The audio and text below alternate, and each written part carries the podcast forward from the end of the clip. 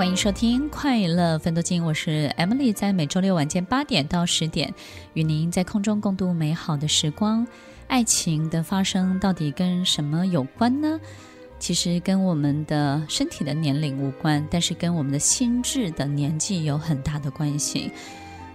有很多人呢，他可能二十岁，但是有了四十岁的心智。但是他六十岁呢，却只有二十岁的心智，对不对呢？就是我们觉得好奇怪，为什么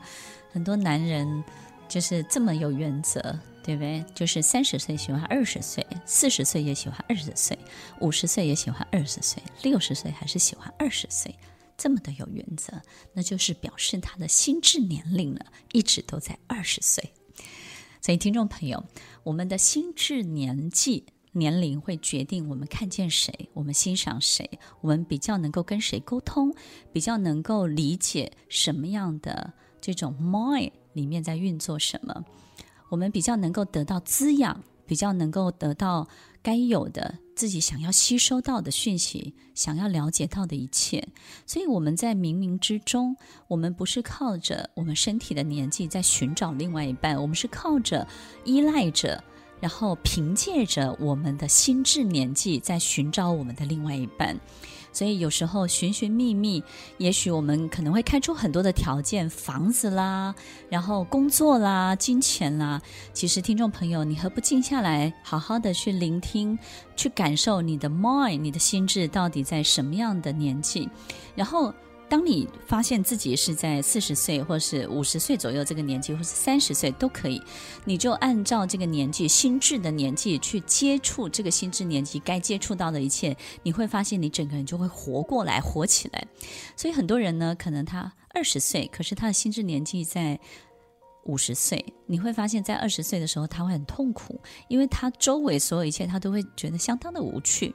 相当的幼稚。或是跟着他的同才呢，他没有太多的话聊，他的精神上显得相当的匮乏，然后他每一天呢非常的茫然，不知道自己该往哪里去，做的每一件事情也感觉到毫无意义。但是，一旦他了解了自己的心智年纪原来是落在五十岁的时候，他开始去接触这个五十岁接触的所有相关的一切，你会发现他整个人就丰厚了起来，丰富了起来，活了过来，活跃了起来。所以，在这个过程当中，你会发现，哦，原来当符合我们这个心智年纪的时候，我们所有的一切好像都到位了。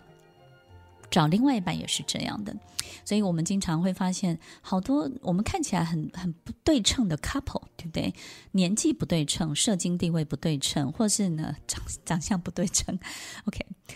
也很多身高体重不对称，这个都没有关系。其实他们的心智年龄、心智是对称的，就是可以的。也就是他的 mind 心智要怎么样门当户对，这是一个非常重要的过程。所以呢，为什么都不鼓励大家太早婚？也许呢，我们就是要再等一段时间，我们才能够了解我们自己的心智的年纪，因为我们可能在二十岁的时候不太知道自己的心智年纪落在哪里，对不对？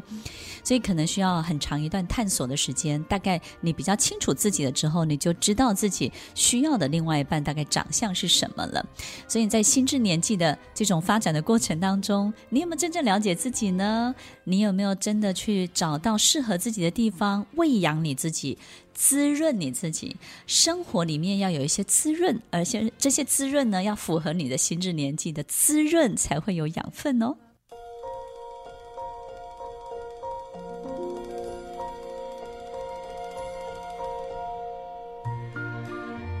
欢迎收听《快乐分多金》，我是 Emily，在每周六晚间八点到十点，与您在空中共度美好的时光。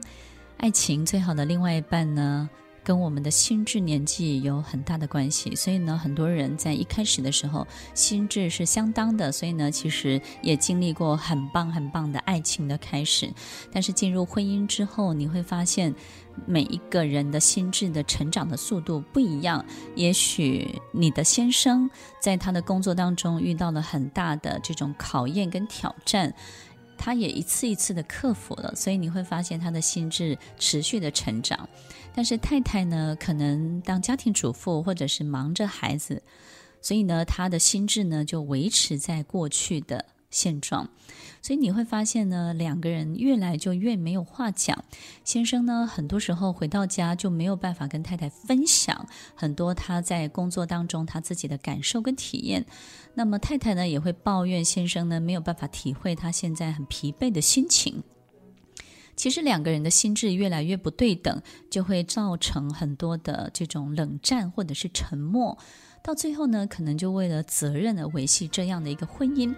所以我们经常会觉得婚姻是不断不断的很多的许多的 compromise 这些妥协的过程、折中的过程。所以其实婚姻到最后，我们没有太多热烈的期待了，只希望这个下一代孩子呢，能够把我们婚姻当中最好的那一面表现出来。那至于其他，你就不会再强求了。那于是对两人的关系最后呢，就变成亲情当中的依赖。当年纪大的有一方呢生病了，那你的感情不是那么深厚的时候，你就会觉得对方拖累了你，所以你会发现很多孩子会完全无法理解，年轻的时候走过这么一大段长时间的婚姻关系，到最后为什么互相不理彼此，而且互相生气彼此，甚至呢互相放弃彼此，然后互相生病呢的过程当中也不互相照顾，所以其实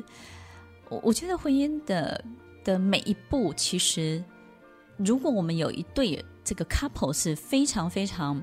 感情深厚，然后我们觉得他很相爱，他不只是白头偕老，他就是一直相爱下去。我们会觉得他们到底是怎么做到的？其实科学家说，如果结婚三十年，他们还这么相爱，其实并不是。一段感情维系得很好，而是他们在三十年当中，在许多的过程、关键的时间点里，一次又一次的重新爱上彼此，重新爱上彼此。